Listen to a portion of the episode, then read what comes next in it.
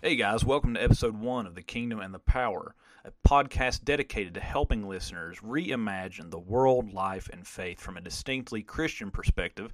I'm your host, Josh Robinson, and on today's episode, I interviewed Mike Bull. Mike Bull is a graphic designer who lives and works in the Blue Mountains west of Sydney, Australia, and his passion is understanding and teaching the Bible. Mike also blogs on occasion at Theopolis Institute, and he's also the author of multiple books such as The Bible Matrix, Moses and the Revelation, Reading the Bible in three D, and The End of Israel. If you guys would like more information on Mike, you can find him at w w w dot bible matrix dot com dot a u. I hope you guys enjoy today's episode. If you have any questions, feel free to contact me at the kingdom and the power at gmail dot com. Also, please be sure to subscribe to this podcast on whatever platform that you're listening to and leave us an honest five-star review. Guys, I hope you enjoyed the episode, and we'll see you on the other side. Mike, go ahead and introduce yourself for the listeners if you would. Okay, well, I didn't realize this was the pilot episode. If you get cancelled, it was my fault, yeah? yeah. Uh, right. Um, yeah, I'm, I'm a graphic designer. I live in the Blue Mountains, which is west of Sydney, about a, an hour or two drive, depending on how fast you drive. Um, yeah, uh, I've been blogging and writing books for about ten years. Uh, I was a big fan of uh, James B. Jordan and uh, Peter Leithart, and I thought stuff really needed to be boiled down and systematized, if you if you if you like, for yeah. the average reader. I don't think I've achieved that yet. I might have made it more complicated, but anyway, um, yeah. So I really I, I love biblical structure, and um, uh, just as a way of understanding the Bible better, so that it's it's uh, we can understand the mind of God and how He works. Uh, so yeah, that's that's that's me, really. Yeah. Thanks for that, Mike. So today, really, what I want to do is, with our time together, um, is talk about your work, The Bible Matrix. And so, I got a hold of The Bible Matrix about a year ago, I think, uh, about that time. And man, whenever I read it, it really blew me away. And so you were kind of talking about some of the things that you were just now talking about, like systematic typology. Uh, I had never heard that term before. And um, well, I made, I made it up. that's why that's why I've never heard of it before. But but it made it made a lot of sense to me, um, because you were talking about in that book, like, um, packages, uh, just for lack of better words, like packaging that contained certain symbols in certain places. And as I was reading through it, I was like, oh my gosh, this guy's like, how is he figuring this stuff out? Like, how does, how is he seeing this stuff? And so what I want to do is really spend some time today unlocking that for listeners, if you would. Sure.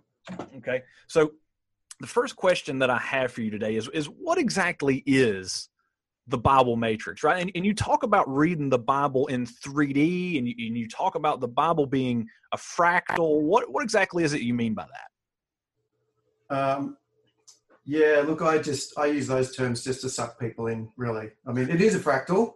If, you know, it's a, what's really funny is I wrote, as my first book was about seven hundred pages long, which is just crazy. Um, wow.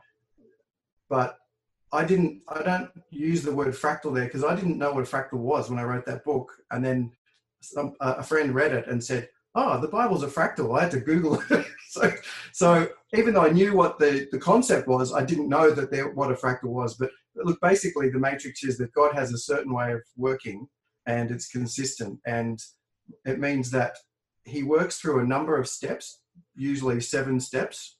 Yeah. And uh, it's a process of, of creation and transformation, and uh, probably a, the best way to understand it is it as a process of planting and harvest. And everything He does in the Bible follows the same pattern, even though uh, it the, the circumstances change as history develops. But that pattern is the shape of the whole Bible, and it's the shape of every part of the Bible. And I use the example of broccoli, even though it might not be a particularly tasty vegetable, uh, depending on whether or not you add salt or cheese but uh, the Bible is, it means that if you understand the basic formula of how God works, you can understand every part of the Bible, because you can just drop into it and go, okay, we're at this, this, this part of the broccoli, or even though that's probably where the analogy falls down. Um, you can understand that God doesn't, the Bible's not just a whole lot of bits of information. Yeah. It's, it's, it's sequences of action. It's like cooking. You start with something raw, and then you, you, you cut it up and you cook it, and then it smells good and you put it on the plate and you present it. And then when you see that that's the pattern of Genesis one in the same sense, and that that is then replicated in the pattern of sacrifice, whatever. And then you see it in the book of Revelation, and you think, this is a process of transformation from something that's natural that God's created to something glorious that is cultivated and refined and is presentable to God from man. So um, it, it makes sense of, it means that the Bible's not a big jumble of stuff that's just been thrown together. It's yeah. actually a sequence. And that's where um, I, the three D part comes in.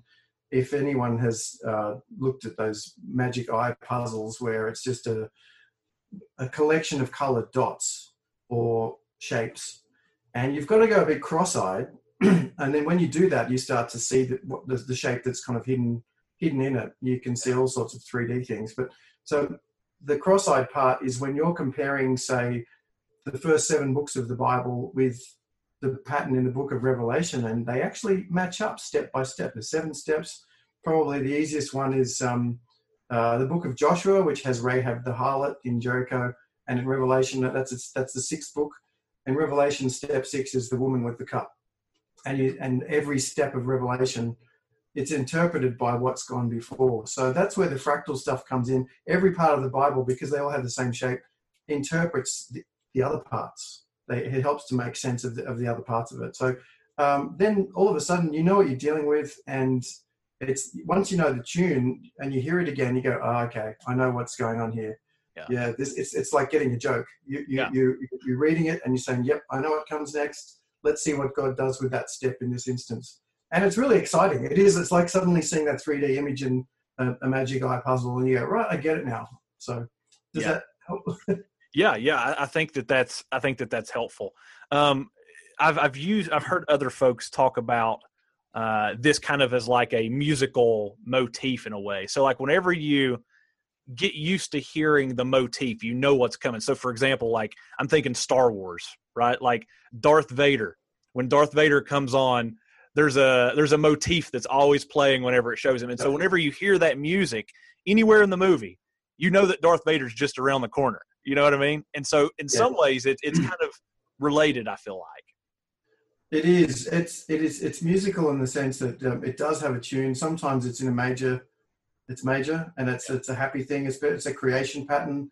Um, what I love is uh, an example is the, the book of Ezekiel, which starts working through Um, and actually a lot of the prophets, they work through the creation pattern, but at every step, God is deconstructing. He's pulling down the house.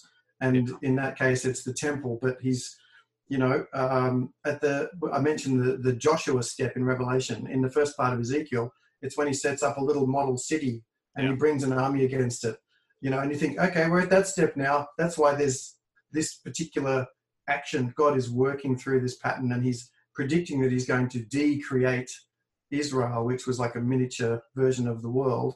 Uh, it's like one of those, you know, in the old days before they had computer graphics, when they wanted to blow something up in a movie, they'd build a model, you right. know, because it was cheaper. You couldn't blow up an actual city or a mountain. So, right. And it's funny, as in, as in Star Wars, they're moving back to sort of using actual models and things now because, you know, they you know, look a bit more real. But uh, in the Bible, God builds models as substitutes, as sacrificial substitutes. So, you know, instead of destroying the world, he would destroy the temple, which was an image of the world. So in Ezekiel, he's he's saying, I'm going to de-create you, and I'm going to work through those seven steps in Genesis one, step by step. And, uh, you know, that's that's where the theme comes in. You think, okay, this is the creation theme, but it's in a minor key. This is, it's it's it's kind of like the happy tune, but now it sounds a bit more like Darth Vader, you know? Yeah. Um, yeah. So it's it's...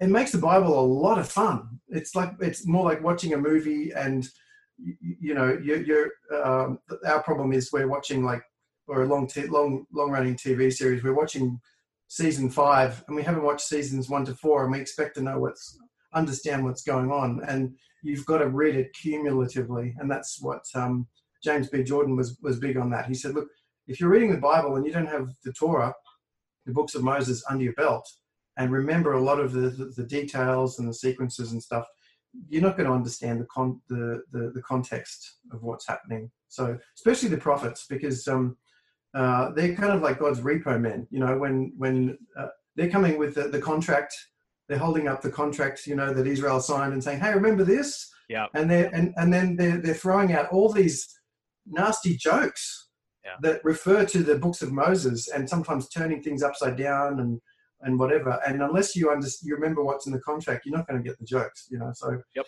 um, they're very serious jokes. They're, they're, they're, they're ridiculing the, the people who are breaking God's law, uh, who should know better. And um, uh, I'll give you an example. Uh, probably the best one is that terrible story of Elisha setting the bears on, on the children. Right. And everyone's, yeah. everyone's, everyone's horrified because they're like, what? Why? Hang on. Like, you know, like, It's, is this Breaking Bad? You know, like, like why, what's going on? But then, if you go back to uh, Leviticus, God's uh, in the in the in uh, the promises to Israel, He said, "As you conquer the land, I will drive the beasts out, right, bit by bit. I'll only do it bit by bit because if I if I get rid of them in, in one go, the land will become desolate. Because you know you need you need people or animals at least to kind of maintain the land. That's how things work. Yeah. Uh, so, but He said, if you disobey me, I'll bring the beasts back. They will devour your children and the roads will become desolate. And so when you see Elisha do this, we're supposed to go, uh-oh, that's a yeah. sign of what's coming. That's why he did it, because he is the instrument of God bringing the curses of the law. But what's even better is the fact that he's here he is in Bethel, which is where one of the golden calves was. So there was a center of idolatry. He had just healed the wombs of the women in Jericho who believed. So he'd given children to the city of Jericho, which, as we know, was the one that was totally destroyed. Yeah. And now he's taking the children from the women of Israel, which is an inversion. He's blessing the Gentiles because they believed and cursing the Jews because they didn't believe. So there's a lot going on in that story. And if we have the background of the law, then we understand the joke in a sense, and we and it's it's you know it's like, oh, I remember that back in season one. Yep, okay, gotcha. Yep. It's it's it's subtle, and modern T V shows have the same kind of subtlety where you have to remember events sometimes going back a few seasons, which is yep. kind of hard. Yeah, um, no. So yeah, it's it is it's a bit. If we if we read the Bible a bit more like we watch T V, then we'd have a lot more success with it. Yeah, I think that's a I think that's a timely word also, Mike, especially in our culture and in our world where people are talking about um, unhitching from the Old Testament um, and, uh, you know, saying that we don't need the Old Testament and that kind of thing. And, and you're saying, no, mm. unless we have this thing, we're not going to understand really what's going on here. And so I think that's a very, very timely word. Yes, and then you don't get Jesus jokes either, especially, especially or or in the, or Paul. I mean, you know, they all refer to the Old Testament again and again, and then when you get to Revelation, it's just the Old Testament loaded into a machine gun and just fired out. You know, one one shot after another in close succession, and every line is like a hyperlink to the Old Testament. Um, I mean, it's not that hard, really. If you call someone a Balaam, what are you saying? You're saying you're a false prophet. If you call someone a Jezebel, you know, it, it's these, they, that's the sort of jokes that these are. They just means that every line brings a whole story with it. Yeah. And it just means that you can pack a lot of um, information into, you know, a friend of mine, uh, his, his example was, if you said to someone, oh yeah, that time of my life, it was my own personal Mordor, you yeah, know, you right. go, ah, Lord of the Rings, I get the joke, you know, and, and yeah. straight away, all of that story is just packed into that one sentence. So we look, yeah, dis- disengaging from the Old Testament is, is uh, you know, it just, it's going to make people um, more ignorant than they already are. Not good. No, no doubt. So last year at our church plant, we did a sermon series just kind of covering the major stories uh, in the in, in the Old Testament. We called it Gospel According to the Old Testament.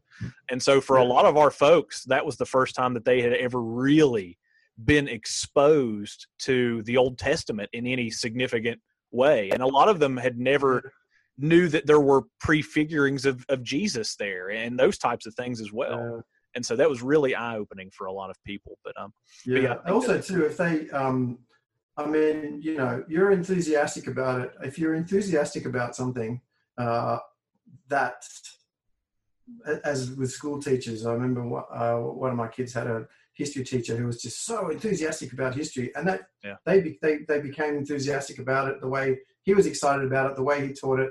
And um, but also too, if you're actually opening up the Old Testament in your enthusiasm and catching people up and saying, look, this stuff is actually really exciting, and now see how that plays into the, the New Testament. Um, that was when I first started listening to James Jordan's lectures, uh, some of the things that he said, you know, I, I, I knew the Bible, but when he was making these connections, I thought, I knew this had to be the case.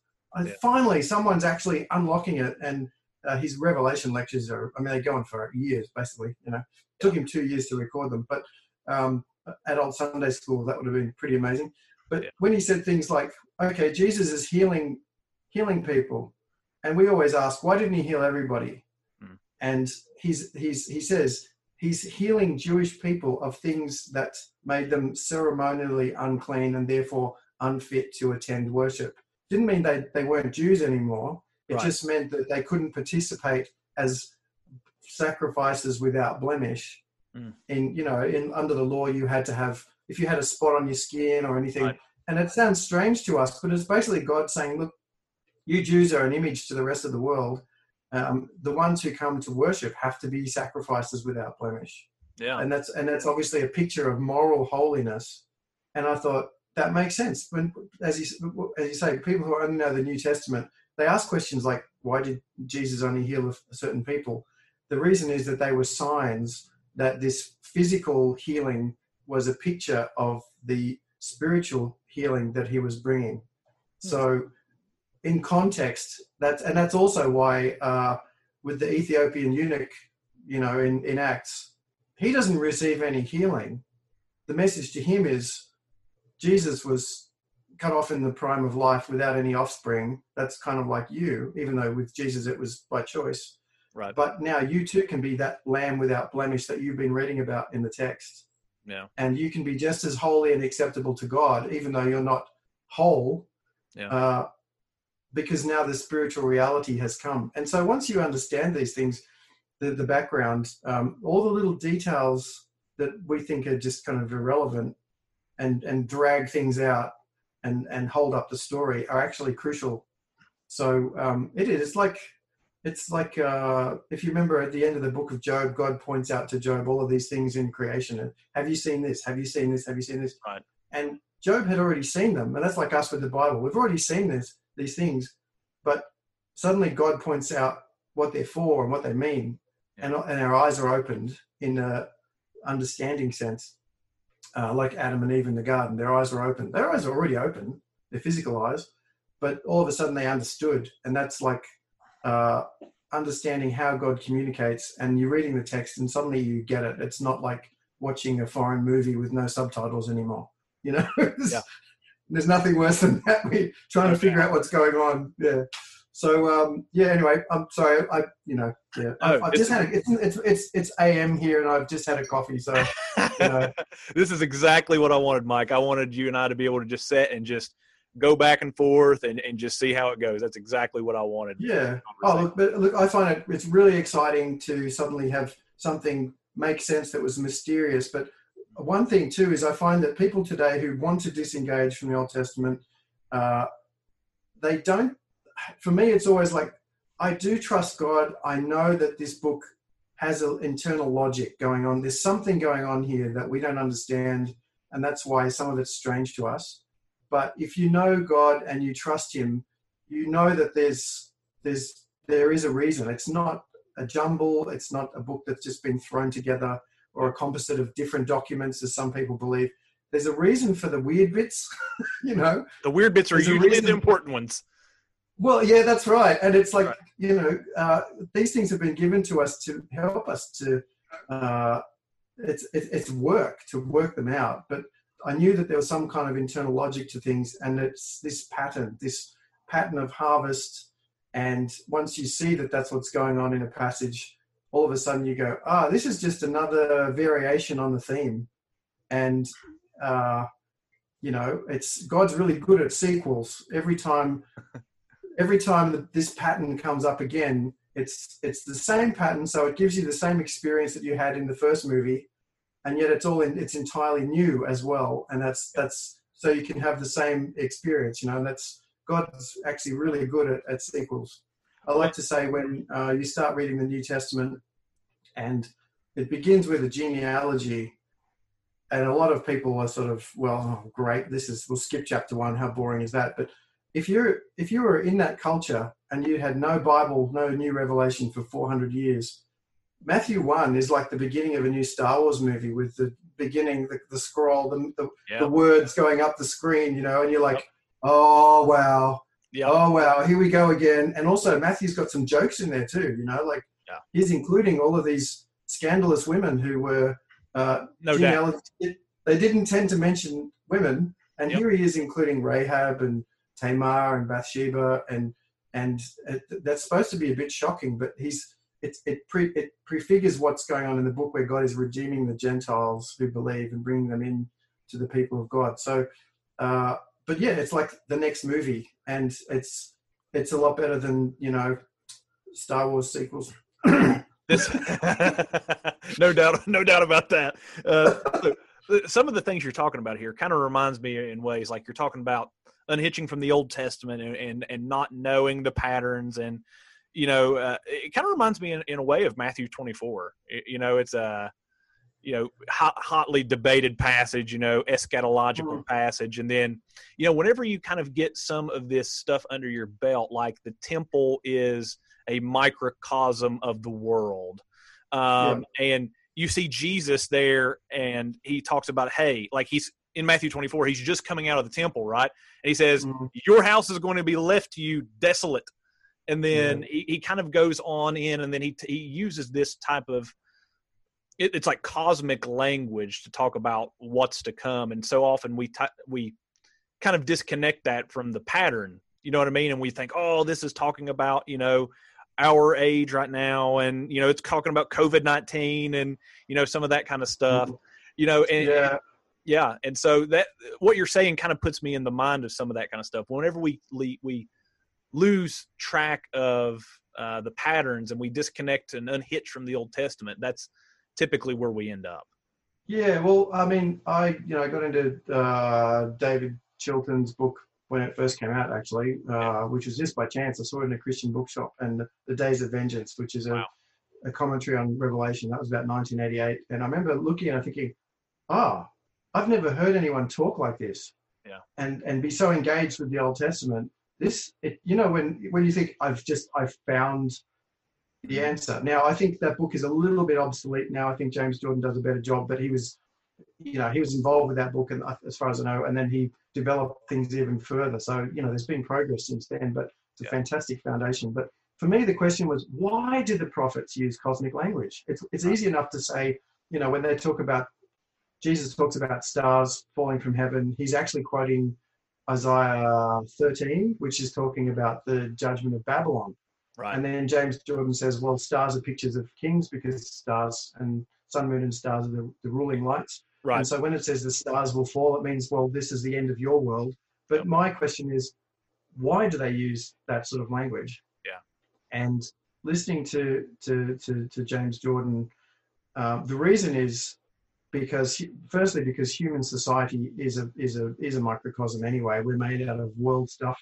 The pattern in Genesis one is repeated in Genesis two, where God, it, it zooms in on Adam and Eve and and create the, their their creation, but also giving them roles and yeah. their office. And chapter two is weird because it follows the pattern of Genesis one. It's a social creation based on the pattern of the physical creation. And as Jordan says, because they're made out of world stuff, it follows the same pattern. So Adam and Eve and on the mountain of Eden, yeah. we know it's a mountain because rivers flow downhill.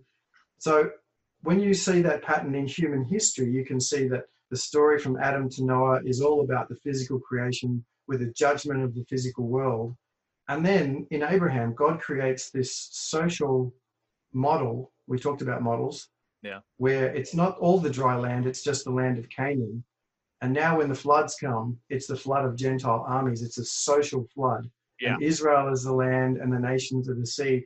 And so the reason the prophets use cosmic language is because God is judging the world, but he's judging this microcosmic world, so he doesn't have to destroy the yeah. whole actual world. Yeah. And then when you get to Jesus, and Jesus is going to the cross, He's, he's now shrunk it even further, and he says, now is the judgment of this world right. in me, basically. Yeah. And, you, and that's that's like, okay, so you are now representing not just yourself, but also the social microcosm of Israel and the Gentiles as land and sea, and but also the physical world of the actual land and the actual sea.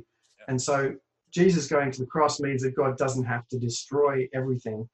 So when you understand that God works with sacrificial models, yeah. uh, you know, when Abraham offered Isaac, when there was a ram caught in the thicket, yeah. the ram was a sacrificial model of Isaac.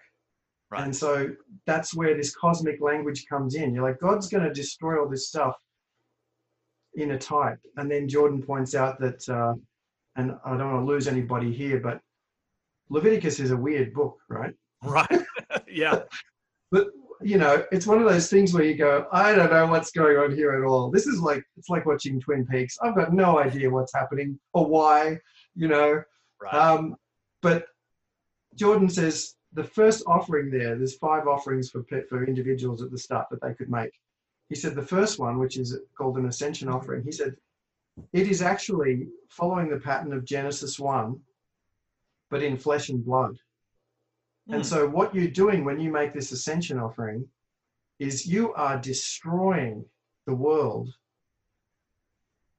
in a model, in a pattern. Yeah. You know, it's it's a bit it's a bit like when Jeremiah takes the rulers of Jerusalem down to the, the valley where they got the clay from, the yeah. valley of Hinnom, which is where we get the word Gehenna from. And he has these clay pots, you know, and these rulers will be thinking, what are we doing down here, whatever. Anyway, so Jeremiah starts smashing these pots. And then he says, God's going to do that to you, uh, you yeah. know, mm-hmm. and yeah. that's, and that's what this model in Leviticus is. It's, a, it's the creation, but it's, it's as a pattern of destruction, and it follows this. That's, and he says, Jordan's great. He says, that's why they splashed the blood on the sides of the altars, because that's the land and the sea. And you're like, whoa, this is, this is, this is movie stuff, right. you know, this is, this is dramatic visual stuff that's there to make an impact. And we don't get it. I mean, we're supposed to figure it out. He doesn't say, hey, this is what's going on here. But right. so when Jesus is offered as the sacrifice, as a model of the whole social world and the physical world, he can use cosmic language as well. And then, of course, when he dies, the temple becomes obsolete because a better model has been offered, and right. he's building a new social model, which is the church. The temple becomes obsolete. And then when we get to, to Peter, and Peter says, the elements will melt with fervent heat and the sun, moon, I think, you know, anyway, he uses cosmic language. Yeah. We can understand that those images of the cosmos in the temple are what he's talking about in the context of it. Yeah. He's saying that the old creation, and that, that brought the end of animal sacrifice as well. That was all coming to an end. That's his context.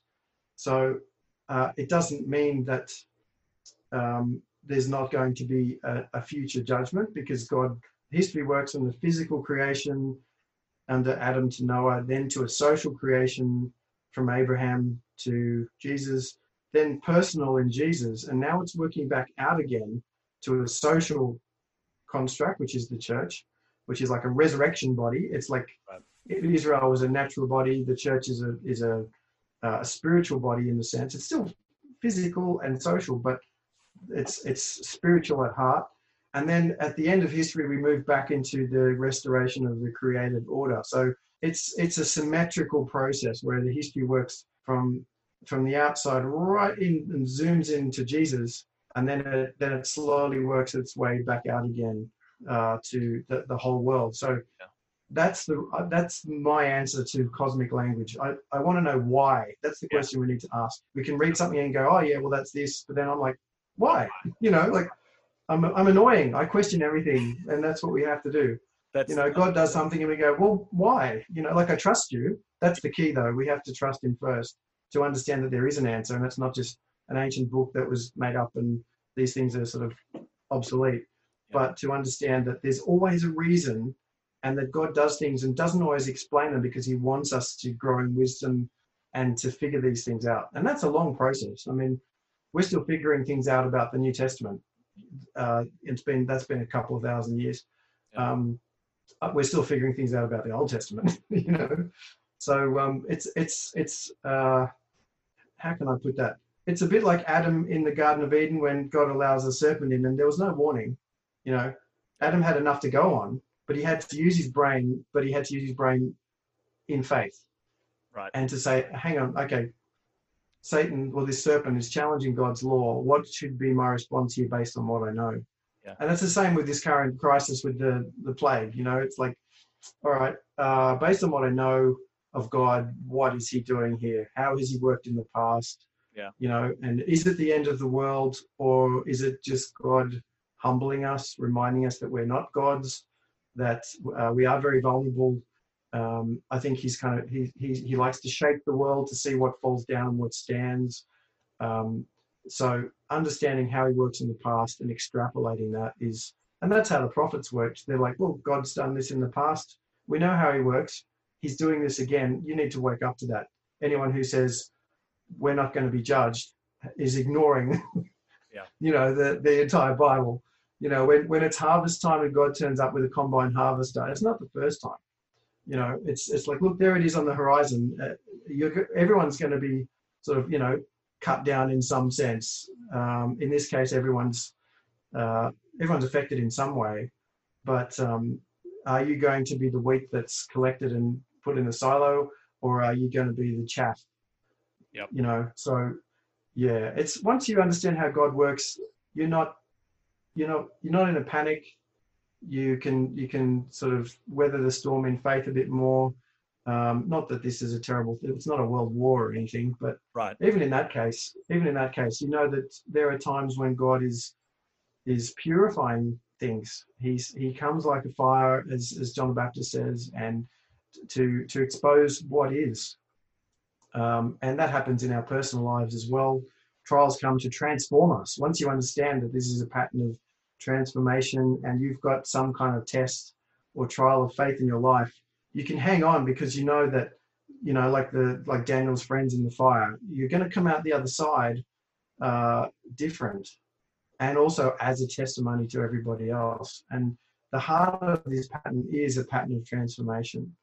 That's what God's doing. He's he's like he's the cook in the kitchen. I've got a book called God's Kitchen, and when you read it, you realize you're the one being put in the oven. You know, it's yeah. you, God says, "Right, I'm going to choose you. I pick you. You're the meat.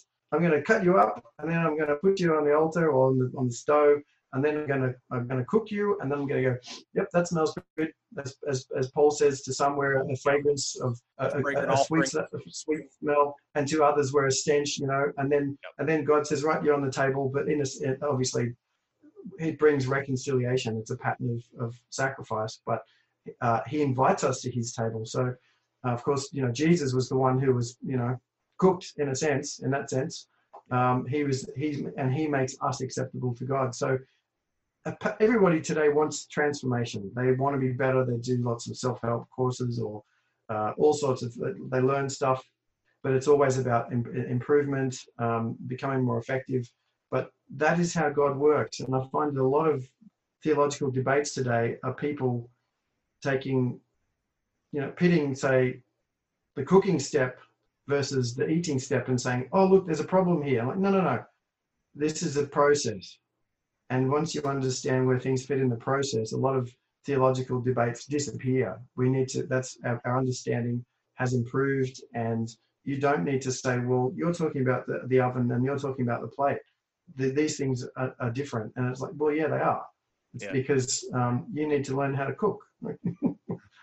Hopefully. Anyway, I could, you know, I ramble a bit, but oh, it's brother. just. This is why I'm inviting you on.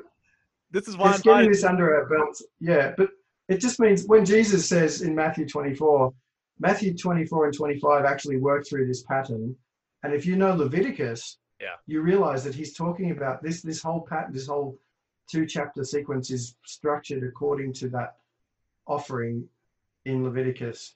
And then it starts to make sense. You go, right, now I know why he changes subject, why he's suddenly talking about women with lamps. Um, uh, you know, this is a, Israel is being offered now on the altar. Yeah. I want and to that's talk, what's going on. I want to talk a little bit more about some of this stuff a little bit. Uh, so for example, we've, I've heard, I've heard a man named Jonathan Peugeot. I'm sure you're probably familiar with him.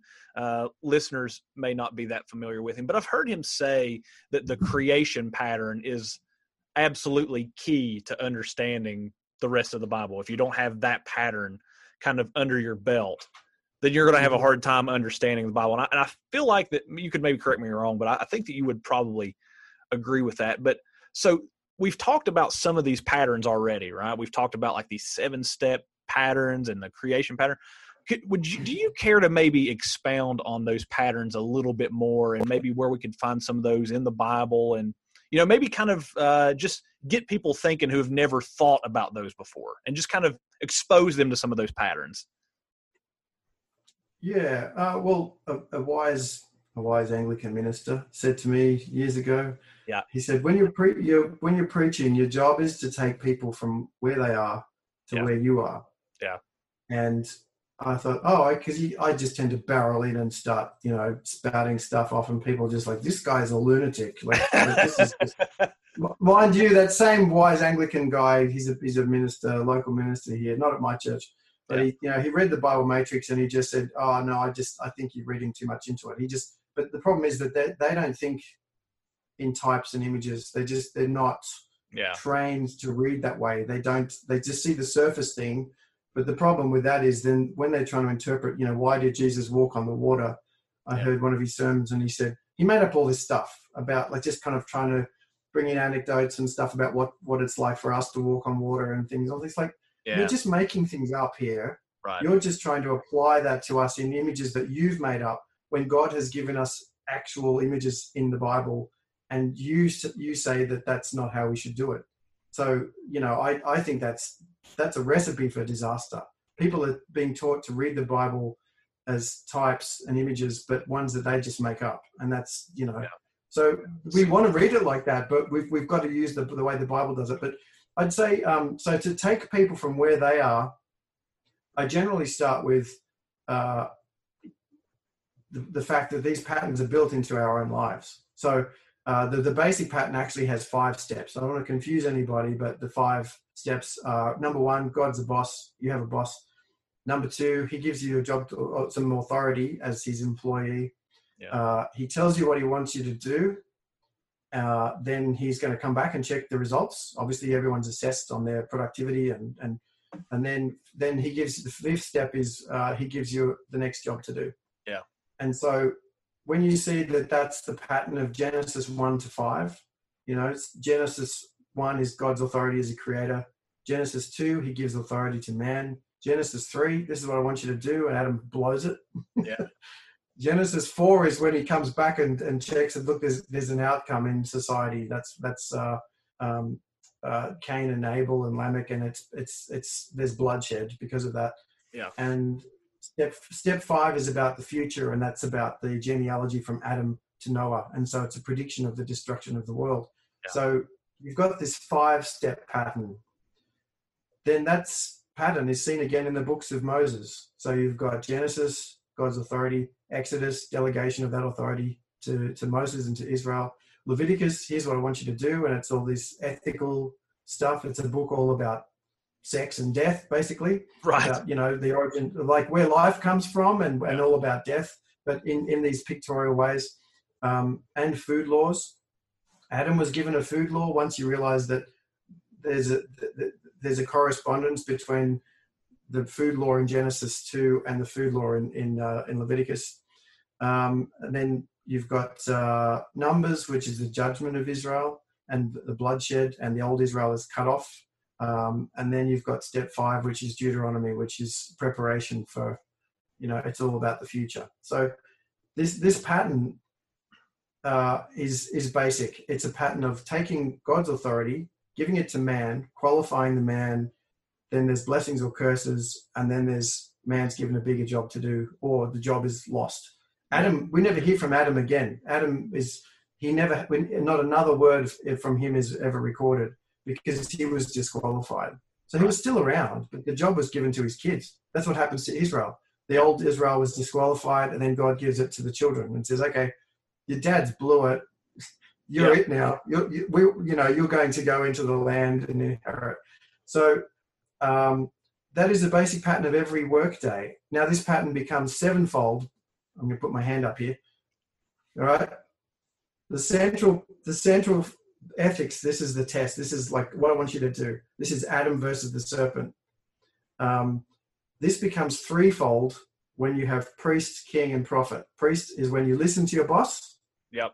Okay. As as submitting to him, you listen. The king is when you then act on what he's given you to do. And then the prophet is when you you are qualified by that authority and you get to speak for your boss. Okay, so we've all had maybe, well, maybe not all of this, but many of us have had managers who were not really qualified and weren't doing what they were supposed to be doing, and yet they wanted to push us around and tell us what to do. Okay, right. Yep. Well, that's a false prophet. I mean, you've still got to, you know what I mean? If they've got authority, you've still got to obey them. But anyway, so there's this pattern of priest, king, prophet. We see that in Israel's history, where you had Israel prepared in the wilderness and they had to listen to the law. Then you have the era of the kings, yep. where God God didn't judge the kings straight away like he did Israel in the wilderness. He said, well, you're going to learn the hard way now. You're going to see the consequences of your actions. I'm not going to I'm not going to I'm not going to zap you, you know, give you a spanking like a child anymore. Right. I'm going to you're an you're an adult now. You're going to see the consequences of what you've done. And then you have the era of the prophets who come and say, okay, because you're now even more adult, you've grown up, you are more Uh, responsible for your actions, and now I'm unless you repent, I'm going to bring the Gentile Gentiles against you as yeah. a judgment, as I did, as I promised under the law. And you see that in the book of Judges in a smaller sense, where Israel keeps sinning and God keeps bringing enemies. So there's this prophetic era. So, and then in history we have Israel as the priestly era. Jesus brings the kingdom, and now the church is a prophetic body preaching the gospel through the world. In a human life, priesthood is a period of childhood where you tell your kids what to do and when, and that's the law, where Israel had, you know, micromanaging instructions. You know, hey, well, you're a newbie here. We need to tell you, we need to show you the ropes. This is how everything goes. And then as you understand that, you have a bit more um, play. You know, when Jesus said to the Pharisees, The, the Sabbath was made for man, not man for the Sabbath. They were still thinking like children, saying, this is when we have to brush our teeth. This is when we have to go to bed. You know, this is when we have to do this. This is how we, when we have to do that. And then they made up their own rules as well. And Jesus said, those things are important, but they are to bring wisdom so that you know that, like with Adam, when you're confronted with a situation that is a new one, like the coronavirus or whatever it might be, right? How am I going to use those principles in this new situation? I'm going to have to develop some kingly wisdom, and then I'm going to have to speak to my people as a prophet who has digested the law, has uh, like like David and, and Solomon and David, who had then were then responding with um, meditations on the law, yeah. and coming out with new stuff. I mean, even Moses did that with the Ten Commandments. He actually updated them a bit based on a new situation. Yeah. If you, they're not the same as they were in Exodus, right? Yeah. You know, it's like, okay, we've we've grown up a bit now, and so once you you know when you leave home, you leave behind the rules of childhood. Yeah. And that's what Paul talks about when he says that the um, the uh, the elemental things. Yeah. People say, oh, those are those are idolatry and whatever, and it's like, well, no, no, they're the, they're the rules of childhood. And we leave behind the law. Adam was to leave, the, the, the law in Eden would have become obsolete. The law, just as the food laws, when God says to Peter, hey, rise, kill and eat. Look at all these animals that were previously unclean. Now you can eat them. Peter's like, no, no, no, no, no.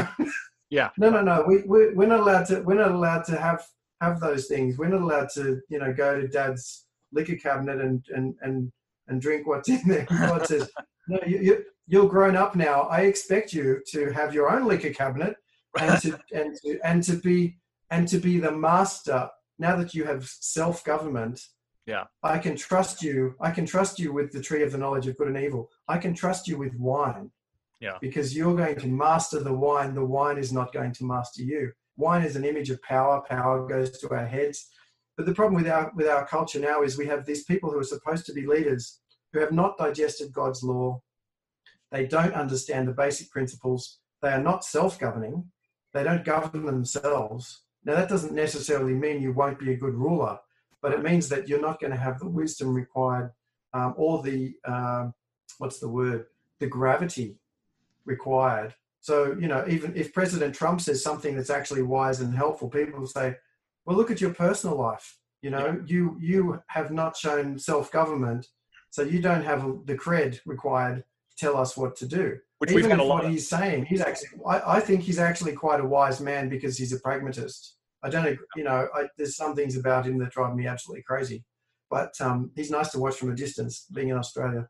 But um, at the same time, if you have the, the a moral life that backs it up, then people, you have the cred. And so, excuse me, that's a bit like Jesus going into the wilderness. He defeats Satan by governing himself. Yeah. Satan offered him all the kingdoms of the world, and Jesus, and it's the same offer made to Adam. I can give you kingdom without priesthood. I can give you dominion of the earth without submission to heaven. And and Jesus says, no, I need to go and die first as the priest. Yeah. And then God will give me the kingdoms as a gift. Yeah. And and then I suspect that Satan went off and offered the kingdoms of the world to the Herods, and they said, yes, great. And we know how that turned out. Right. So, yeah, so the idea is this process of maturity, and and um, I don't know where we came from, where what your question was now, I can't remember. But we were talking the about the patterns.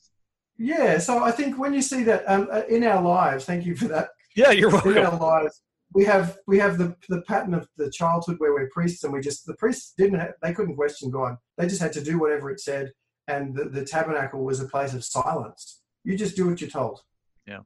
Um, the, you go through these actions, and that's what you have to do. Then you've got, then we have a, in our lives, we have the time of kingdom where, uh, you know, that's you, you're in the prime of your life now. You know, you've got the most responsibility that you're ever probably going to have. There's a lot on your shoulders. You're still learning, but you've meditated on the law, and, and you under, you're learning about God's ways, but you now represent him. You've got a family, you've got a church, or, or you've, you know, someone who's working a job. They've got authority delegated to them, and their main role now is action, and that's like the kings. And then as you get older and you lose, you start to lose your physical faculties, you yeah. know, you start to get weaker, you can't be as active as you were before, but that's where the wisdom comes in, and you move into the prophetic stage of life, and that's when people come to you for advice because you've been there, you've done that. Yeah. Uh, and uh, that's where, you know, the prophet sort of speaks for God, and he's, he, he, he, it's not the book of Proverbs anymore with the basic rules. It's more like Ecclesiastes where you go, you know what? Life's more complicated than the book of Proverbs. You need those basic principles, but right. they don't always work out. Sometimes the rich do win, and the, the wicked do win. And sometimes the poor, you know, the poor do get totally, you know, uh, what's the word? Uh, There's a word for it and I can't think of it. Sledged, no, something like that. Anyway, but it's just, you understand the world is more complex, but you can still see that God is working through those things, and you've you've you've developed wisdom to, when someone comes to you and says, I don't know what to do in this situation with this particular person in my church or family or this or with, with my denomination or what what's going to happen. What's, and, and the prophet, there's someone who's wiser, and they're generally a lot calmer too. Yep. They don't panic so much, because they've seen it all before, and they say, this is how it's going to work out. Here's the big picture. Don't panic. You know, this is, uh, if God is putting you through a rough time, you're going through the ringer right now. Generally, it means he's got something bigger for you to do down the track. No doubt. Don't lose sight of that. No so, doubt. So once you understand this and this pattern of transformation and cooking and harvest and the work day where you go out and you then and work and then you come home with with pro- more prosperity and more wisdom, um, and then you rest. And then it's the pattern of the human life as well. So every day that you come home and, and have a meal and go to sleep, that's a picture of, you know, you're going to basically get to the end of your life and die. You know, like you're going to go to sleep at the end and then there'll be a new day with better stuff to do in heaven, you know? Um, so yeah, it's, it's, that's the pattern. And I, as I say, I'm just trying to take people from where they are to, to, to, to where the Bible is, and to recognize that how God works in the Bible is exactly how we work in this world, because we're made in, in his image. All of this stuff is, uh, is in James Jordan's works. Uh, he's got a great book that was published years ago that's, uh, but just like a photocopy kind of collation, but it's now been published as a book called From Bread to Wine. And that's the yeah. pattern of, you know, bread, bread and wine is childhood and maturity. Bread is what you need to live, and, and wine is, is glory. Wine takes wisdom to make and wisdom to drink. Uh, and, you know, this is, so what I've done is kind of systematized and made diagrams of how he describes the world, and then applied it in a really much more sort of O C D. You know, one of the, the patterns that really stood out for me that I first got a hold of that you talk about in Bible Matrix was uh, the creation pattern. And so you've got, you know, this, you've got the authority of God, right? God speaks in Genesis, right? And creation happens. And then after that, he, you know, he divides waters from waters, and, and, and after that he creates seed-bearing plants, and, you know, all of those things that you see there in the first chapter of Genesis. And so I, I never really thought of it. I, I guess I don't know how else to say it other than before I read your work and then got into, say, James Jordan, I didn't think of that in terms of a pattern. Like I just thought about it in terms of proposition, right? Like, yes, oh, okay, yeah. this This is what God did, right? Like he, he did this on this day, he did this on that day. But after I saw that, no, this is more than just proposition. It's, it's a pattern, man. I started like seeing it in like different places, and like John, John one, like, right. The, the, the yeah. We're all familiar with, like, in the beginning was the Logos, the Word, and the Word was with God, and the Word was God. And then, you know, uh, after that, I mean, you've got John the Baptist baptizing Jesus, parting the waters. And, yeah. you know, you've, you just, you know, later on to, I mean, you just see all these, these correspondence. And for me, that just, it just blew my mind. Like I, I immediately realized, wow, the Bible is so much more, well, I guess just for lack of better words, it, it's put together. You know, this, these things are very intentional. Yeah. This isn't random, right? Like this is very, yeah. very intentional. This is, it's not just the, the right, like it's art. It's like divine art. And yeah. it, yeah. it, but it's also, it's also, um, uh, engineered, you know, some, uh, there's a guy who someone, you know, one of those like Facebook interactions that we have sometimes, um, you know, he just said, oh, look, the, the Old Testament, it's a bit of a jumble. And like, he, he, he loves the Bible, and, and, uh, he's a believer, but he just said, look, you know, not all of it's to be taken seriously. Some of it's sort of obsolete, whatever. I said, right. Look, there, he, uh, and he said, we, we need to, uh, it's a pity that we have the Bible so, so available to us thanks to the Reformation, because people yeah. can read it and see the problems with it. And I just said, the Bible is bulletproof, you know, like if, if there's anything that, that seems strange to you, it's not the fault of the Bible. It's it's our lack of understanding of it. And if uh, the right attitude is to say, I need to figure this out. I, there's something happening here that I don't understand, yeah. and I need to work out what is actually going on. It's like when you're reading even the, the, the epistles of Paul, and you get to something where you just think, hang on a minute, you just totally went off the rails there. Yeah. And yet for Paul, this was just the next thing, just like, yeah. oh, yeah, look, this should be just as comprehensible as anything else that I've said here. Yeah. And yet something that people go, oh no, this is a tricky verse. And I'm thinking, well, it wasn't tricky to Paul, really. Right. The just, readers, the readers the knew what it was. You know what? They were familiar. It was just, yeah, yeah. It's just, it's just the next logical step. Uh, so, but also I think part of the reason God works this way, and also the reason the Bible's written this way, is because it was written to be heard.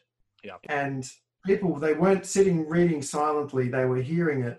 And as um, David Dorsey says in his book, the, the, the, we have subheadings and things in, in our books, um, chapters and subheadings and et cetera. And in the Bible, we've got verse numbers.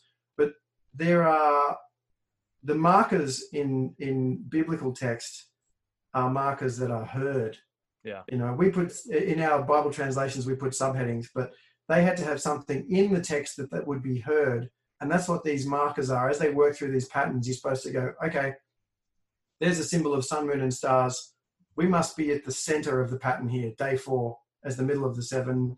There's some reference to that. There's some reference to testing or fire or whatever. Um, and as it's working through these these structures, um, you know, the, the we it's like watching a movie. We know when we're up to the next step because yeah. of what's happening. So, uh, yeah, I think I used to struggle. I, I always thought, well, what, why, especially with the evolution debate, why is Genesis one so strange? And then when you realize that our pattern of worship follows the same pattern, the, the building of the temple followed the same pattern, it's a process of construction that was, it could have all just been done in an instant. But the, the reason that God did it as a process was to say, look, this is, this is how I work. This is a pattern of, I'm spelling it out slowly. I don't know if anyone uses Duolingo, you know, yep. I'm, I'm uh, doing French. Yep. I'm, I'm doing French at the moment and I'm enjoying it. But, you know, if there's ever, you hear a phrase and you've got to type it out in, in French or whatever, and it, then there's a button you can press that says that, that, that they'll say, they'll repeat the phrase slowly, you know, yep. And Genesis one is just like this. It's, it's, it's, it's, I believe they're literal days because, you know, they all have evenings and mornings, but the reason God did it over seven days was to teach us, to say, this is how I work. This is the process of transformation. And I believe that that pattern is actually a an extrapolation of what goes on in the Godhead between the Father and the Son by the Spirit. So this physical process is a picture of their relationship. And then, of course, then you see that relationship in the life of Jesus. Uh, so, you know, that just, that compounds that as well. So I think once we know the tune, if you learn the tune, then you can even understand the book of Revelation. My two favorite um, examples at the moment are, which is ones that I should have thought of a long time ago. But anyway, God God does these things to humble us, um, was uh, John three sixteen. For God so loved the world, Genesis, that he gave his only son, Passover, Exodus, that whoever believes in him, Leviticus, that's where you just had to do all these things by faith. Right. Um, will not perish, Numbers, is old Israel cut off. Right, yeah. But have eternal life. Deuteronomy, you, this is what you need to do in the new world, in the new land that I promised you. So there you have the books of Moses in John three sixteen. One, two, three, four, five. And they help us to interpret them. And my next favorite one is one I alluded to earlier, was um, uh, the book of Revelation, where you have Genesis, you have a vision of, this is a sevenfold pattern, Genesis, vision of Jesus as Adam in the garden. The lamps were shaped like almond trees. Right. Uh, and he's tending the garden. He's going around pruning the trees. Yeah. Okay. Uh, Exodus is this letters to the seven churches who are now burning bushes. Okay. And he's, right. he's, he's still kind of on like Moses on the mountain, and he's speaking to them. Yeah. And it's that by their light that uh, the city is going to be judged. And you see that in, the, in Daniel five. Yeah. Um, Leviticus is Jesus as the first fruits lamb. It's not the Passover lamb here. It's the first fruits lamb. Yeah. Um, Numbers is spiritual warfare, and that's when you have the woman and the dragon and all the the the, the, yeah. the cosmic you know, language and all that. Yeah, and that's and that, you know, people don't know what's going on, but it's basically the the true Jews and the false Jews in the first century, which is the church, yeah. who are the true Jews, and that included Gentiles, and then you've got the false Jews who are the ones who were had rejected the Spirit, were blaspheming God, yep. were opposing the apostles, and yep. killing Christians. And yep, that's which, which Paul and, is talking about a lot in Romans, you know, nine, nine through eleven. Like he, he yes, talks about like yeah. those people need to come to Christ. like, yes, you know? yeah, and he and he insults them with all sorts of Old Testament references. Yes, you know? And that's the same in in uh, Jude. You know, he makes all of these references. You know, he says uh, he mentions Enoch. People don't know why he mentions Enoch, and the reason right. is because he's calling these guys Lamech. Yep. You know, like those two were both the seventh from Adam, and he's like, you, you, these guys are um, the guys who are pr promoting vengeance instead of atonement. And if, That's I'm what not, Lamech did. and if I'm not mistaken, he uses symbolic language Jude does. Like uh, he talks about the sea and foam and Israel like uh, kicking up dirt in the ocean and kind of stuff. So he, it's kind of like he uses it, you can correct me if I'm wrong here because you're, you're way more savvy on symbolism than I am. But I, I remember him kind of like applying like language that would have been used of Gentiles and kind of like maybe using it as an insult to the Jews. Like yes. you guys are like this, you know what I mean? Yeah. And so yeah, actually that's, that's, that's actually a good point. Um, I don't think I could put, I've got a, a commentary on John's epistles and Jude, and, you know, now I'm going to have to go and change it. Thanks for that. Um, but I did, I did pick up the fact that in, uh, in Revelation, the, the lamps, um, uh, they're Gentile pastors, and the lamps are like a decentralized menorah, you know, the Jewish menorah, which right. was like a, one tree, but instead of one tree, you have seven separate lamps. And that's the idea that God has taken the centralized worship of Israel in the temple. And he'd already prefigured that in all of the synagogues that they were building. But the idea now is that worship was going to be decentralized because the true temple was in heaven. So for a Jew to read Revelation and see that the menorah here was made of Gentile pastors would be horrific. What an insult, you know? Right. And that's, like I said before, when God blessed, blessed the women of Jericho and cursed the women of Israel. Um, with the bears, uh, it's the same reversal. It's like God's no respecter of persons. If the Gentiles believe, then that will provoke the Jews to jealousy. And that's what those seven lamps are supposed to do. They're like, hang on a minute, that's a Jewish symbol. You know, it's like, well, as Christians, the lampstand, the Jewish menorah belongs to us. It right. does not belong to them because they do not have the Spirit of God. If they did, they would be following Christ. Right. Okay, now that probably sounds anti-Semitic, but it's no more anti-Semitic than Paul, who was a Jew, or Jesus, right. who was a Jew. Right. But um, this this idea of reversal and of implicit nasty jokes, like in Jude. I mean, when you read Jude, you just you come away just like, oh, oh whoa, that's, okay. Yeah. But yeah, that's how it was for me. Yeah, but also too, that's once again, that's creation language. Yeah. So uh, it's built into it's built into everything, but. Um, so look, it also means the Bible's a lot of fun, you know? Yeah. Yes. And what I'm noticing as well is, um, this, this particular, this pattern, the creation pattern, the covenant pattern is a symmetrical pattern. It works to a middle and then it works out again. And I'm noticing that in a lot more, uh, T V shows and movies and things where they're, they're becoming actually more aware of this concept of symmetry and structure and symbolism. And it's, I mean, I mentioned Breaking Bad earlier. Some people might, you know, not think that's a good show to watch, but um, it's pretty full on as a, as a moral right. sort of, this guy keeps making, like King Saul, he keeps making the wrong decision, but each time he takes the easy way, you know, he yeah. just keeps, keeps blowing it. But there's a lot of symbolism in it. I noticed there's one scene where the guy there and he's in his family home and he's gotten into drugs and his parents don't know how to deal with him. And uh, from memory, there's there's like a there's a, a sculptured plaque thing on the wall behind him, and it's the Tree of Life. Yeah, you know, and it's it's this whole idea that these what we're trying to get across here is being reinforced with this visual symbolism, and it's not something that's separate from the me the obvious message. It reinforces it and helps to illustrate it. You know, you and kind of see that pattern too in like Star Wars, right? Like like Luke Skywalker. Yeah. Like, you know, he he he goes oh, on look, a, goes on a journey. I've I've got that in my latest book where, you know, uh, Genesis, you've got the serpent, Darth Vader, and Eve, the princess. That's yep. Genesis. You yep. know, Exodus. Exodus is is Luke, who is the son who is passed over when the rest of the family is killed. He just happens to be he's covered when he's out seeing Ben. Leviticus yep. is the ascension, so the you know. They go up in the Millennium Falcon. Numbers is is is uh, battling Darth Vader on the Death Star. By the way, that's right. day four. Star, right? Um, yeah, that's yeah. Fantastic. And then and then uh, the next the five is the hosts, and that's when the two kind of armies get ready to fight. You know, you've got the rebels and the, yep. the other guys. And then uh, Joshua is when they blow up the Death Star, and then Judges, which is day seven. Um, and rest and rule, and that's the big party they have at the end. So there's, there was talk about Jesus being a pacifist. And I'm like, no, no, no. Jesus was like Obi-Wan Kenobi. He knew when to put down the saber and be killed. Yeah. And he also knew when to blow up the Death Star and everybody in it. So if you're going to criticize God for wiping out the Canaanites or driving them out, there's a time to die. Yep. And there's a time to kill. Okay. God calls us to be wise judges. Sometimes it is good to bear the sword justly and with mercy.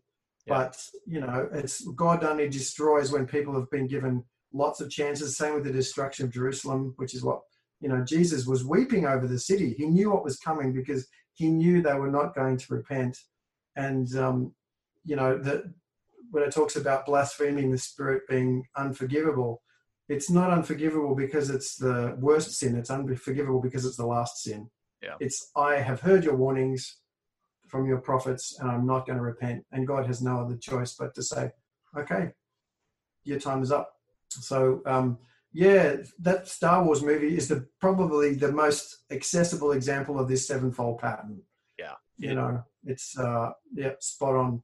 I'm not yeah. sure if you set out to do this, but I suspect that for an entire generation of Christians who's going to pick up your work like I have, you have, just for lack of better words, remythologized the Bible. And and really what I mean by remythologized, um, I don't mean like you've made it a myth that's like not true or anything like that. Yeah. That's that's not. Yeah, but I still I, I I know that you wouldn't mean that, but I still don't know what you mean. yeah. So so basically what I mean by by that is this is. So in the earliest twentieth, the early twentieth century, there was a a scholar named Rudolf Bultmann, and he introduced the concept called demythologizing the text. And really, what he meant by that was that the writers of Scripture used only terms and, and concepts that they had available to them at the time, whenever it came to communicating their experience with the supernatural. And as modern readers, what we have to do is we need to go in and we need to remove the mythical and the miraculous components in order to appeal to modern man. And so the, you, you actually still mm-hmm. see this hermeneutic at work today uh, yeah, in yeah, mainline yeah. Protestantism, like, like alongside of the historical critical method. And so they'll mm-hmm. say things like, well, Jesus didn't actually miraculously multiply the, lo- the loaves of bread, right? That's mythical, but he did feed people, and so we should do that too. Or or they'll say things like the Bible's a hack job, right? And it's just thrown together. It's it's like other mm. ancient Near Eastern sources. And what we really need to do is is stop looking for coherence, but just look for the morals of the story and begin living those out. And so it seems to me, Mike, that what you're saying is you're saying, no, it wasn't that the writers of Scripture only had these terms and concepts available to them, but rather, under the inspiration of the Spirit of God, they very intentionally chose to communicate those stories in this way. They structured them to be one story told over and over and over again with variations, and it's incredibly coherent. Right? They structured them with these yeah. design patterns, and it gives it great beauty and it gives it great meaning. So whenever I say myth or mythologize, I'm using it kind of in the way that C S. Lewis would have used it. So whenever yeah. oh talks- look, no, and I agree with that that yep. usage. Um, yep. My my and look, we're still struggling with that mentality today. Even yep. the church I'm at now, you know, some of the things that I mention at Bible study, and they're like, huh? Yeah. Hang on. You know, like I, I, even something like, well, Jesus was in a manger. He was food already. You know, he was going to be yeah. bread and wine later on. Here he is in a manger.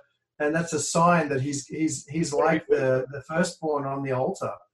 And, and they look at me like, that's not what it says in the text. He was in a, he was just a baby in a manger because there was nothing else. That's just speaking about him being humble. And I'm like, that's not how the Bible's written. Every detail means something. Yes. And the problem is you've got some people who try to make every detail then mean something that they think.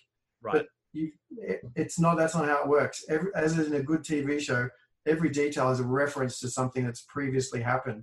Yep. You know, the houses of Israel, the, the, the where the manger was, was downstairs. That's where the animals were downstairs in the house. And when it says there's no room at the inn, it just means the upper room. Yep. Literally. So, so every house in Israel was basically structured like the tabernacle. So where Jesus was was actually the altar down the bottom outside in the court. uh, with the animals. Yeah. So the house of an Israelite was basically a model of, you know, the same pattern as the house of God, the tabernacle. And so Jesus was actually on the altar. Um, and because God speaks to us in architecture. So when, you know, to remythologize is also to say, look, what you've done is actually um, you've, you've kind of taken this feast yeah. and you've boiled it up and then strained all of the good stuff out. And now we've got this weak, thin gruel or broth left yep. because that appeals to the modern intellectual. Right. You think you, you think you've distilled this down to its essence. Yeah. But what you've done is you know you no longer have the bandwidth in your mind to yep. be able to see what's happening in the Bible. I like to say it's like someone who's, um, you know, they're watching a film that's maybe a, it's a three D movie and it's in full color and it's a musical. And they're watching a black and white version on an old T V. So it's not three D, it's black and white, and the sound's turned off. Yeah. And they're trying to make sense of it. That's that's exactly right. That's a that's a you know, great. So it's great. When it, remythologizing means really just let's let's realize that God speaks to us in architecture, in patterns, yes. in images as well. And that's the funny thing is that's why that's partly why the church has failed to grasp our culture today. We've yeah. lost the culture because the culture is watching movies and T V and things that speak to us in these ways, yeah. and popular music, and you know. When we res- try to respond to that, we just copy what they're doing in very bad, you know, amateurish bad. ways. Yep. So, and then we teach the Bible and we strip all of this stuff away from it to try and get to the main point, but we've, we actually lose the point. Yes, that is, that is one hundred percent right. It, it's like, it's like the passage that we, you were talking about earlier with Jesus walking on the water. You know, you, you, you strip it of all of the miraculous and you're trying to appeal to the modern man by doing it, right? And you're going to use it like the pastor you mentioned, like, oh, well, you can walk on water and, you know, that kind of thing too. Yeah, well, the, the, uh, what was it? You know, Jesus said, you know, that by faith you can, you can cast this mountain into the sea. Right. And um, even, even some, you know, some, some Baptist pastors that I love, and they say, look, yep. the problems in your life, that's what he's talking about. If you've got a mountain in your life, Yep. And it's like, well, no, no. And it's once again, this is a James Jordan thing. He says, well, Jesus says this mountain, which mountain is he talking about? He's talking about Mount Zion yeah. with, with the temple built on it. And then he said, he talks about um, the parable of the, the wise man who builds his house on a rock and the foolish man who builds his house on the sand. He's talking about the Herods who were still building the temple. Yeah. And they thought they were wise like Solomon. But they were actually building on the sand, which is the domain between the land and the sea. In other words, compromising between Judaism and the kingly Gentiles, you know, like trying to get Gentile state power without getting getting authority from God. Yeah. And the storm was coming to wash them away. What was that? That was the flood that Daniel says the end will come like a flood, basically right. Roman troops yeah. flooding in like the Babylonian, Babylonians had done. Um, so... You can still say that I need to, by faith, throw this mountain down. Sure. And then you've got in Revelation eight where it says, I saw a flaming mountain cast into the sea. What is it? It's Mount Zion, which was going to be turned back into Mount Sinai because they had not obeyed the law. And God was going to come back with flame and trumpets and it was going to terrify them. And the whole of Judaism was going to be chucked back into the nations to become just like one of them. They weren't going to be special anymore. The vow was finished. Their their special office for that time was done with. And that's what that mountain is being cast into the sea. Just as God raised the land out of the sea to mediate between heaven and earth and the land of Israel out of the sea of the nations, he was now going to push it back under the water. And so, you know, to just say, oh, this is all about mountains in your life. I'm like, really? Like, yeah. like that's, that's not what he's saying at all. yeah. Yeah. And so, They, they, this is exactly, yeah, exactly what I'm talking about. So you, what you've, I think what you've done with your work and what I really appreciate about your work is that you have made the Bible for a generation of people like me who, you know, have come out of, uh, you know, what we have. You've made it meaningful again. You know what I mean? You've, yeah. you've given us back symbolism. You've, you've given us back all of these things that we were told to ignore and, and, you know, that kind of thing. And so that's what I mean by remythologizing. And so, yeah, I think that that's a, a fantastic thing. And I really yeah. appreciate your well, work. So. Yeah. Well, I just, I, I guess I just wanted to sort of um, summarize Jordan's work. And once again, uh, he's drawing on so many different sources. Like, he's one of these, I'm not well read. I'm really not. I mean, I, I know my way around, yeah. but with, with Jordan, he basically could draw on all of these, these things and, and, and think them through with his like uh, theolo- theological and musical background yeah. and put them together. And I just wanted to sort of uh, condense that down into, I guess, a more simplified way. Yeah. People say I'm more complicated, but uh, for me, if you can learn a basic formula and then that unlocks everything, which is yeah. what this does. Yeah. Um, and, and diagram it. That's how I think. Um, so, you know, these patterns are all in, in Jordan's work. There's a few things where I've applied them a bit more, but um, yeah, I, I think too, it gives us wisdom to know how to work in the world, how to say, well, okay, God still works like this. Yeah. Uh, we're not, we, you know, it's not like, what is God doing at the moment? We we can say, oh, okay, this is happening right now. We know where this is in the pattern. We know what's coming next, you know, to some, in some way, we know what, you know, what's going on. So see, what you were talking about right now is exactly what I want to accomplish with this podcast. And so, you know, basically here's, here's what my entire goal is. And here's how, what you're saying kind of fits into it. Um, we live in what's been called a secular age, right? And, and what, basically what that means is the sacred has been stripped out of the world. Uh, the supernatural has been stripped out of it. We're, we've been taught to to look at things from a secular perspective. And so even for, like, for me personally, as a Christian, it's taken me years to come out of this lifetime of secularity and relook at the world in a way that is distinctly Christian, like the world, and, and not just that, my, my life and even my faith. And so, like, what you're saying here is you're saying, oh, we, our, our faith is, uh, it has these things, like it, it, it has the things to push back against secularity. It, it has great meaning. You don't have to go and create your own meaning. It's there in the Bible. And whenever you get a handle on this thing, then you can even take it and apply it to your life, right? You can, you can take these patterns, these symbols, and you can say, hey, like this applies to my life today. I can see that I'm here. Right. And so that, that is, is, I think that's huge. So. Yeah. Um, and, and I think uh, one of the main things too is to realize that it's, it's a process not only of testing and, and qualification, but it's a process of um, God empowering us. You know, Adam was supposed to be empowered by that pattern of qualification.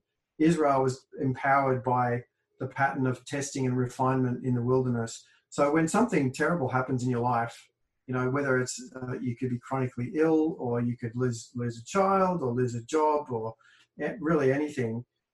A Christian, I mean, a lot of Christians have this anyway, because, you know, we, that's how we function. But yeah. when we're tempted to doubt, it's easier if we know, hang on a second, this is how God actually works. Or as a culture, when we see that the word of God is being challenged to the degree that it is now, yeah.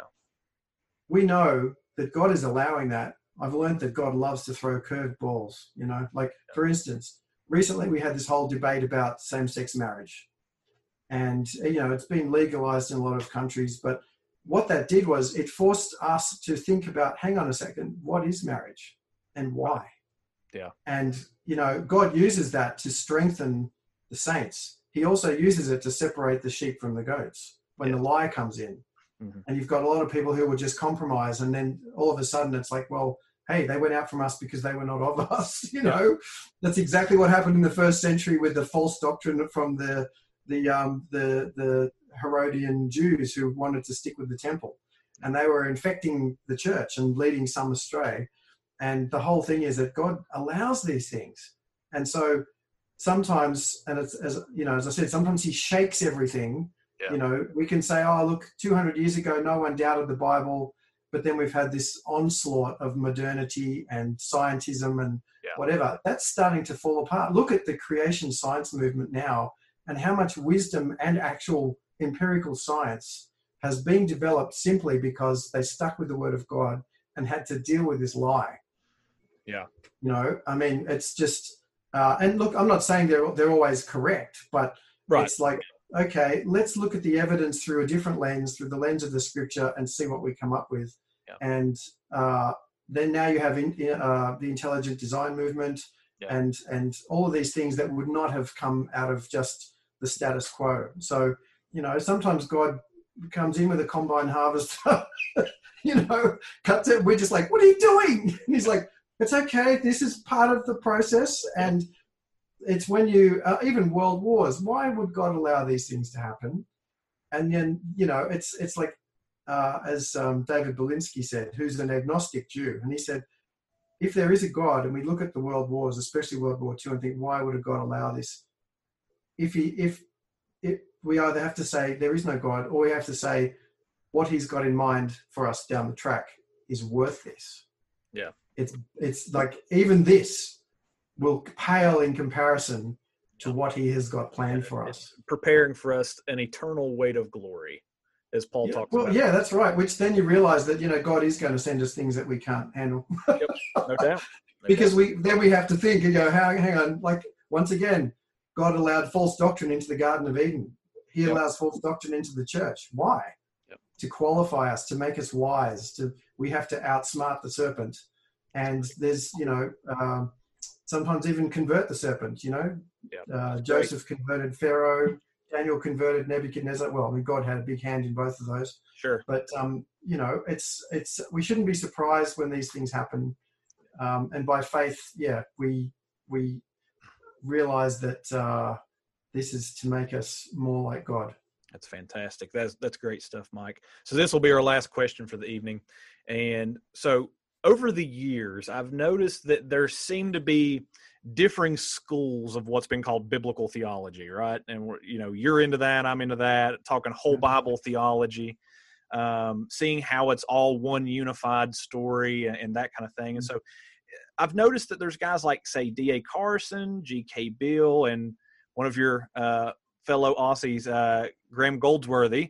Um, not sure how much of his stuff that you've, you've, you're familiar with, but they could kind of be considered one school of biblical theology. And, and then after that, you've got guys like Mike Heiser, N T Wright, The Bible Project. They're kind of approaching things from a, a, a you know, ancient Near Eastern type of perspective and showing how it fits together that way.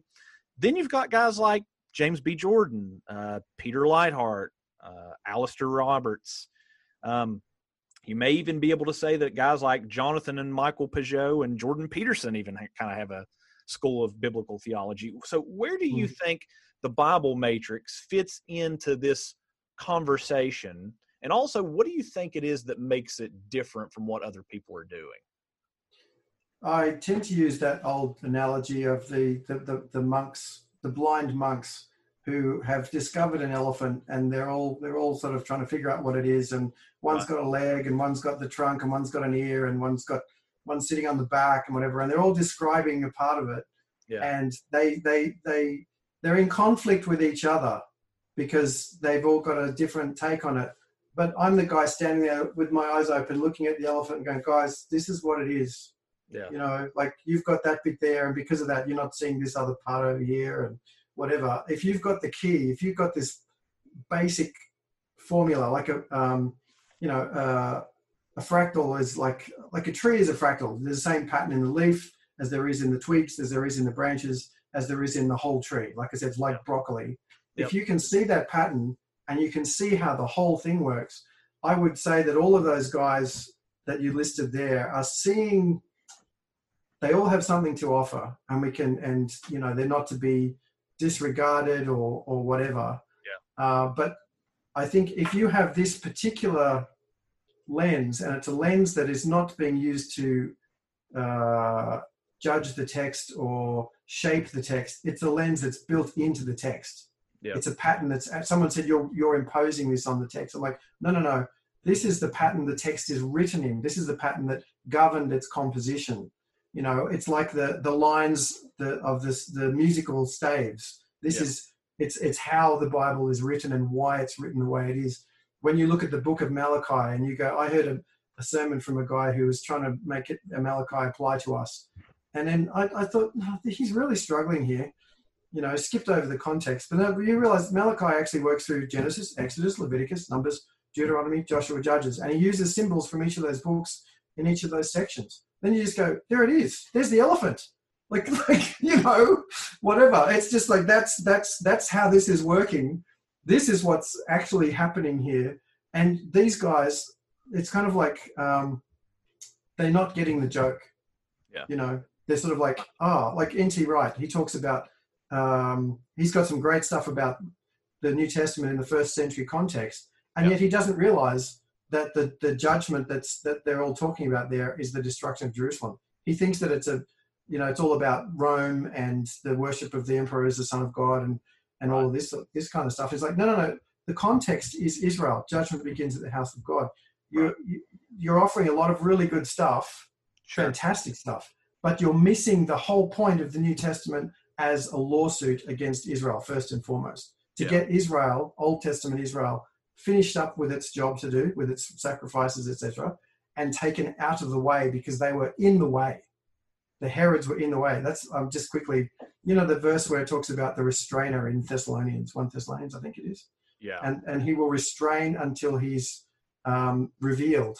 Yeah. And you know, this this this guy, the Antichrist. And I'm like, that word restrain is also used in Romans one of those who who suppress, suppress the knowledge of the God. Truth. Yep. So I'm thinking that the restrainer here is also the one who's going to be revealed, in the sense that he is suppressing the word of God. He's not going to be revealed. He's going to be exposed. It's the same word. And yep. because of our failure to realize that that's what the, like revelation means exposure as well. Like I'm right. going to uncover, yep. I'm going to uncover you. Yep. Apocalypse, you know, um, right. That's what it means. Yeah. Yeah. So like the word atonement is, is means to cover, to cover sin. So it's a joke. They they made Jesus naked and uncovered him on the cross. Yeah. And then in Revelation, he says, I'm going to come and uncover you now. Yeah. you know? Yeah. So um, I, it's it's this idea that the, the New Testament was all about getting rid of this restrainer, this one who was suppressing the gospel. And it was the Pharisees and the Herods. They were the persecutors of the church until they got Rome involved when all of their other strategies failed. And that's what the last part of Revelation is about, where it was Jews and Gentiles against the church. Um, so N T Wright misses that point. He doesn't understand that this is not just a polemic against empire, because the Bible isn't against empire per se. Jesus' kingdom is an empire. He's the fifth empire in Daniel. So, you know, that's what I'm saying. These guys all miss something. They have something to offer because they're, you know, it's like, well, I've got the leg. I don't know. Jordan Peterson might have the tail. I, I, I really, I really love that guy. And it's funny because I reckon if I, if I had an hour to sit down with him and explain the Bible Matrix, he'd be like, oh, yeah. Oh. Yeah. Oh, well, that's, that's, that's quite extraordinary. yeah, the, bl- bloody hell! Yeah. Man, that's, that's amazing. you know. Yes. I can't. I can't yeah. do it with Jordan Peterson voice, but I can use the same same vocabulary that he does. oh yeah, yeah. Look, you know, he, the thing is, he's got the kind of he's. I love him because he's open minded. Yeah. You know, and uh, if you explain something to him and he says, and he gets in trouble sometimes because he's a free thinker and he's like, well, yeah. maybe we should think about this. And people go, oh, you can't yeah. go there. And he's like, well, why not? You know? So, um, yeah, look, I, I suspect, I suspect that he's, he, like me, he's probably just on the, partly on the, on the spectrum. the thing, the thing that I, I love about Jordan Peterson that, um, that I, I've, I've been reading a lot of him here recently and watching some of his stuff, and it's, so he kind of p- pushed me back to C S. Lewis some. So, but he talks about that, like he, he's talking about myth and, and archetypes and all that kind of stuff. And so, and whenever he talks about myth, he doesn't mean it like like I said earlier. He doesn't mean it in like we need stories that are untrue, that are like fairy tales. That's not what he means by that. What he means is uh, is the is kind of in the the Lewis way. Like we need stories, we need myths that give meaning to life. We need, like he wrote a book called Maps of Meaning. Um, yep. And so, so he means we need stories that govern our lives, that give us meaning, that tell us where we come from, where we're going. And so for me, I'm like, dang, man, this is like exactly like what C S. Lewis's project was with Chronicles of Narnia. Like he gives us a story, yeah. a, a story. Well, that like, it's a story that it's a story that embodies truth. Yes. You know, to say, well, look, these, these stories are illustrations of the truth. Yep. And Jesus' parables yep. did that. Where we have to take a stand is to say, well, and this is, if I don't know if you've got James Jordan's commentary on Judges, but he says all of the all of the characters in the Bible are archetypes. Yeah. But they are true. Yep. These stories are yep. history. Yep. And people say, oh, but how can it be history when it's so stylized? And it is stylized. Yeah. The reason is that they were recorded in a way that could be read aloud and in a, in a way that could be sung. I believe the whole Bible's written so that it can be sung. But the point is that... stylize. You know what I mean? Like, for, so for example, like I think we all stylize. Yeah. I don't think that that's a problem. So for example... Oh, we do. And, and it, yeah, when, you, when, you, when you're presenting truth, you have to sit down and work out, okay, what's the best way to... to present this in a way that can be understood. And it doesn't mean you're changing the truth. Yeah. Uh, someone said, why does the Bible sometimes record events out of chronological order? Now the Gospels do that.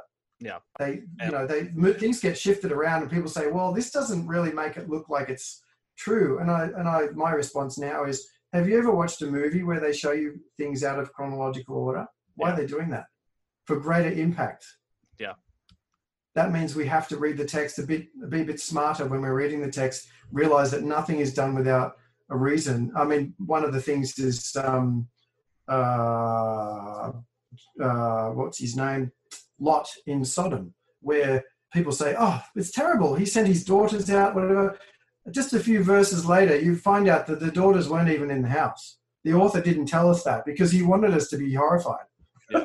You know, like, hang on a minute. What's he doing? And then later, then, you know, it's, it's, you realize that they weren't even there. He was being a crafty serpent. And that's why in, in the New Testament, it says righteous Lot. Yeah. Because he was righteous. He was righteous as Adam was supposed to be righteous to outsmart the snake. Jacob was righteous in outsmarting Esau and Isaac. One thing that I've noticed, and you can speak to this because you're, you would know more than I would, that I've, so I've noticed this in, in James Jordan's book, Primeval Saints, which is a fantastic book. I've actually started yeah. rereading that here recently. Yeah. Why do you think it is that there are brand, and this was, I'm going to be honest with you, this is the brand of, or the school of the, uh, biblical theology that I came from. Um, there's a type of biblical theology that pre- pre- presents the Old Testament patriarchs in a negative light. So for example, you actually called me on this not too long ago on uh, Noah. Uh, well, right. I'm just I'm just regurgitating Jordan, and it's look. I don't think it was just a school of. I think I think it was the, pretty much the consensus. Yeah. And I, I, I maybe Jordan's referring to some obscure. He got it from, and he does have his sources. He doesn't tend to let on, you know, like yeah. Which uh, there's a couple of times when uh, you know, like he talks about God would have given Adam the tree of the knowledge of good and evil right. if he'd been yeah. faithful, and that's that that has been mentioned by two or three obscure people over the centuries. Right. Um, and he, he's got it from there, but then he expounds on that and he brings it all in. So, look, that's why people say, look, I, I'm not, as I said, I'm not very widely read because I don't have a lot of time, but I find that if I stick to like Jordan and Leithart and a few others, yeah, I'm getting I'm getting the best sort of gathering of stuff. Yeah. Um, and, you know, it doesn't mean I'm not open to anybody else, but But with Primeval Saints, yeah, he he reads those stories of the patriarchs in the light of that truth where Adam was was supposed to outcraft the serpent. Yeah. And then, you know, and then all the way through, you've got people who are being outsmarted by the devil. Yeah. Um, then you get to the patriarchs and, you know, he points out, he says, Abraham outsmarted Pharaoh. He, he says, she's my sister, because under the law, under the culture at the time, then Pharaoh would have had to negotiate with Abraham as Sarah's brother. That's the story. And Abraham could have postponed what was going on. So then you've got Jacob outsmarting Esau. Yeah. And and also, too, you've, you know, in the New Testament, you've got Jesus saying, I'm coming like a thief. What's he coming to do? He's coming to steal back the kingdom from the Herods, who were descended from Esau. Yeah, that's the. And story. How did he do it? He, he outsmarted them. the the Jacob and the Abraham stories, right? Like the, yeah. I was always familiar with reading them in a, a negative light. You know what I mean? Like Abraham lied, yeah. and then Jacob lied, and then James yes. Jordan, and Noah the drunk. Don't right, well, Noah the drunk. That and see, he wasn't that was, a drunk. Yeah, so that's how I how I. always interpreted those. I'm like, oh, you know, even though this is this man that God's called and has uh, shown grace to, and he's a covenant representative, uh, yet here he is following, falling, and he points to the greater Christ who would come and do that. And then James Jordan just comes along and blows that up for me. That's right. Yeah. Yes. Yeah. Sometimes, if, if you're gonna, if you want to be a mine of information, it's good to be a landmine sometimes. Yeah. Yeah. You know? Yeah. Okay. Okay. Yeah. But also too, what he does is he helps us to say all of this is an extrapolation of Genesis three. Yeah. That that's where this is coming from. Like Genesis begins with a young man put in charge of the food, and it ends with a young man put in charge of the food. At the beginning of the book, there's a serpent. At the end of the book, there's a man wearing a serpent as a crown. Yeah. But then there's a rainbow, and then there's a man wearing a rainbow. What does this all say, you know? Yeah. So the book itself is symmetrical in that sense. But, um, yeah, look, that book is is foundational, and it also teaches us that as, as Christians, it doesn't mean that we have to be uh, harmless as doves and dumb as doorposts. Yeah, right. You know, we are supposed to be wise serpents as well, but we're we like the midwives in Exodus, you know, where they lied and yeah. God blessed them. Yeah, because they were lying to protect the innocent. And then that's also, that's where the bit where uh, bearing false witness in the Ten Commandments means lying about someone in a court of law so that they'll be punished when they were innocent, which is yeah. what happens to Jesus. And so when you realize that if you're lying to protect the innocent, that's not a sin. Yeah. Well, it's like, that's, I, pretty, that's pretty full on. Well, I'm thinking, that's you know, full on. In the situation of like the Holocaust, right? You're hiding Jews in your, in your yeah. house, right? And the, the, yeah. you've got the Gestapo coming up to your door knocking and like, hey, is there any Jews in here? What am I going to yeah. do? Well, I'm going I'm going to tell them no. I'm going I'm going to protect it's, them. It's a holy, it's a holy deception. Yeah. And then when you think that the cross was a holy deception, it's like, you know, the Son of God becomes the most humble and vulnerable person you can imagine, who gives himself up to death as as a sacrificial lamb, and in doing that he becomes a roaring lion. Like, that's a trick. Like, it is. Because priesthood is always hidden, sorry, kingdom is always hidden in priesthood. That's the Pharaoh's cup is the kingly cup is always hidden in the sacrificial grain. You know, and that's uh, what we have to realize, that our submission always leads to authority. Because uh, all of history is about people grabbing authority, grabbing power. That's what Adam did, instead of submitting to God and then receiving the power as a gift. And so that's the whole story of the Bible: priesthood versus kingdom, and getting them in that in that order. But that's where the holy deception comes in too. That in a sense, Adam was supposed to realize that even God is tricksy. Yeah. Even Lewis yeah. picks up on that. Lewis even picks up on that in, in Narnia, you know, where you have mm. Aslan deceiving, you know, the White Witch. You know what I mean? Like he yeah. he, he yeah. willingly agrees to, to, you know, sacrifice himself, and then mm. boom, you know, he, he comes back, yeah. you know, and so you have holy deception. Or, yes, or Obi-Wan Kenobi, you know, and yep. he even warns him. He says, just strike me down and you know what will happen. More powerful than you know. And he does it, he does it anyway. That's that's Jesus on the cross. You know, there's one author who just said, uh, God God as a man, God killable, you know, and he couldn't restrain himself. He just like, well, I have, I'm, I'm going to do this. And, uh, you know, yeah, so there's a, there's a time to, it, how can I put it? Deception with love as a motivation. Yeah. Yeah, that's the key. All right, Mike. Yeah. Well, I really... We, we covered a lot today. We covered a whole lot, man. We've been on here for almost two hours. Um, I'm hoping that, that there are tons of nuggets in here for people who are listening in, like with patterns and, and just all types of Old Testament stories and New Testament stories we've been talking about. I hope people were able to follow along. Mike, lastly, tell people where they can find you and find your work if they have questions, uh, books that they, they should pick up. Uh, go ahead and, and give yourself a plug.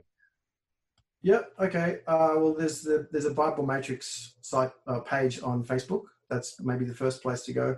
Uh, my website is bible matrix dot com dot a u. Don't forget the A U, because then you'll go to another weird Bible Matrix site, which is Swiss or something. I don't know. I've been there.